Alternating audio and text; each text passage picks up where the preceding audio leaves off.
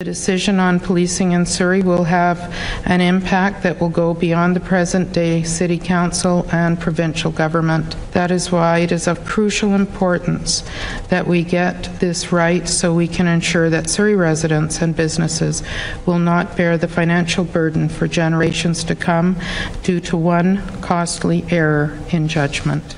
Well, that's it so far. That is Surrey Mayor Brenda Locke at last night's Surrey Council meeting, written, a written, prepared statement, but really the first comments that she has made in almost a week when it comes to the provincial government's final, I put that in air quotes, decision to continue the city's transition to a municipal police service.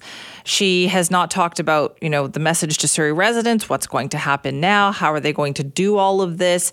Still nothing on that front and still sounding, you know, from that statement there somewhat defiant on this issue. And I know if you're a Surrey resident, you're thinking, you know what, can we please just, can we please move on and get on with this and, and figure out what the future is going to look like rather than doing these?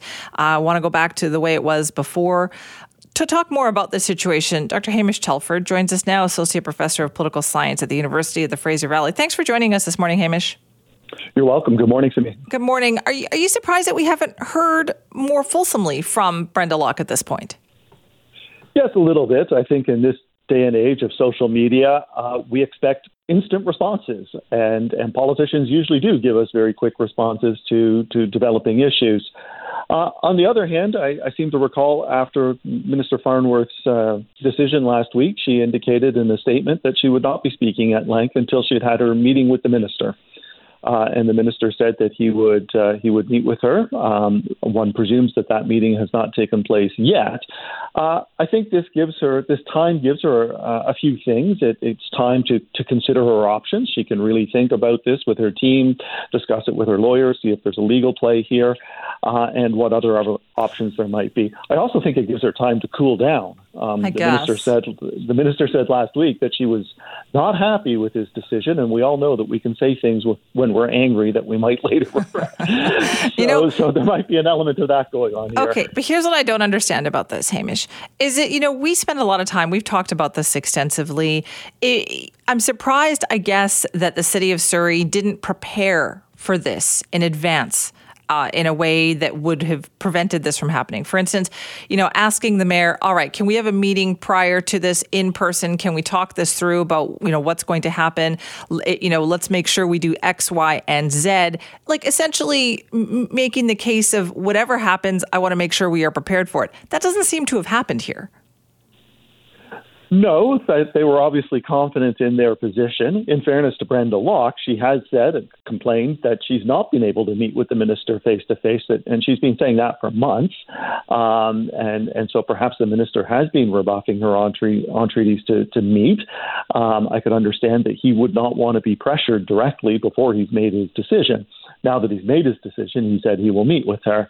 Um, so so there's a bit of a standoff on on that issue, and and hopefully they get together soon. Okay, if you're a Surrey resident, then this would be incredibly frustrating, though, Hamish. Like, have a situation like this just seems to drag on forever. Can the mayor stay silent on this forever? No, I, she can't, and I don't think that she will. Um, how long she will stay silent, uh, we will see. I, I would think by this time, or by the end of the week, next week, she really does need to, to come out and, and say something to give uh, direction and assurances to the people of Surrey who have been waiting a long time to get some clarity on this issue. Right. Okay. So, but if you're a Surrey resident, then is there anything you know that can be done or said at this point? Like you can imagine the frustration they must feel. Oh, I'm sure they're totally frustrated, and I, I think they have been for a long time. And I and I think there, look, there's a small contingent of people in Surrey who are hardcore supporters of the RCMP and will do anything to get them back. Uh, there are others who would have preferred the RCMP, but uh, don't want to protract the fight any longer. And I think the rest of the people, so maybe that's what, 20, 25, 30% of the population. Uh, and I think the rest of the population just wants to get on with it. I'm sure they do, but I guess in a case like this, what what I think the public needs is some leadership on that, being more open with the public. Like every step of the way, Hamish, there seems to have been confusion on this. Is this a roadmap for what not to do in a situation like this? well, It, it is a conflict, and and the, the two principal parties here, the minister and the mayor, are playing different roles. Um, the the mayor promised quite explicitly during the election campaign less than a year ago that she would bring back the RCMP, and she's been trying to implement that policy.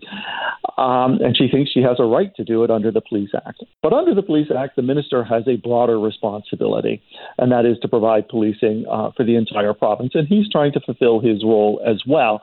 And these things are in conflict.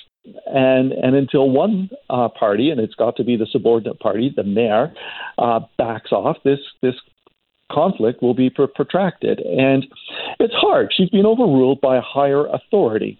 She believes in her heart of hearts that she's right, and she is being told by, as I say, a higher authority, no, it's not going to be that way. And we all know how that feels. It's not a good feeling, and uh, it, it takes some time uh, for, for people to come to terms with that and get on with it. Okay, so we'll wait and see what happens on that front.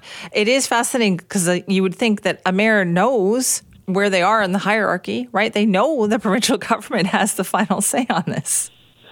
That's right. Uh, no, she she has indic- she has said all along that she believes that Surrey or any municipality has the right to determine their police force. Uh, uh, that's not my reading of the Police Act. I think that in the first instance, cities, big cities, are supposed to create a municipal force. Alternatively, they they can use the provincial force with the agreement of the minister. Right. And, and the minister's not given his agreement. So, do you think we're headed towards a provincial police force? Well, I think that that's obviously a broader conversation that's going on, and evidently uh, Ottawa is entertaining that idea as well of getting the RCMP out of contract policing with with municipalities and and provinces. Uh, so I think that that's a direction that we need to go in. And, and related to that, I think we need to have a conversation about an, an integrated, at least, um, force for the Greater Vancouver area. That you know that each locality, you know, Burnaby, Richmond, Surrey, Vancouver, all have their own forces, even though they it's one large metropolis. Um, doesn't make a lot of sense. So I think that's going to be also part of the discussions on a, a, provincial force going forward. Oh boy, this conversation's never going to end. Uh, Hamish, thank you so much for joining us. You're welcome, Simi. That's Dr. Hamish Telford, Associate Professor of Political Science at the University of the Fraser Valley. We're talking about the fact that, you know, for Surrey residents and others waiting to hear what Surrey Mayor Brenda Locke is going to say about this has been a bit frustrating. It's been almost a week since, you know, Public Safety Minister Mike Farnworth came out and said, nope, this is the decision. Surrey is going to continue transitioning to the Surrey Police Service, and that's that, that the provincial government has the final call, and that is it. Uh, she has not taken questions from the public on how she feels about that, what's going to happen next, will they will they comply and just move forward, or what's next? She had a little something to say last night at council. She does want a face-to-face meeting with the minister. That could happen as early as today. So obviously there will be more to come on that.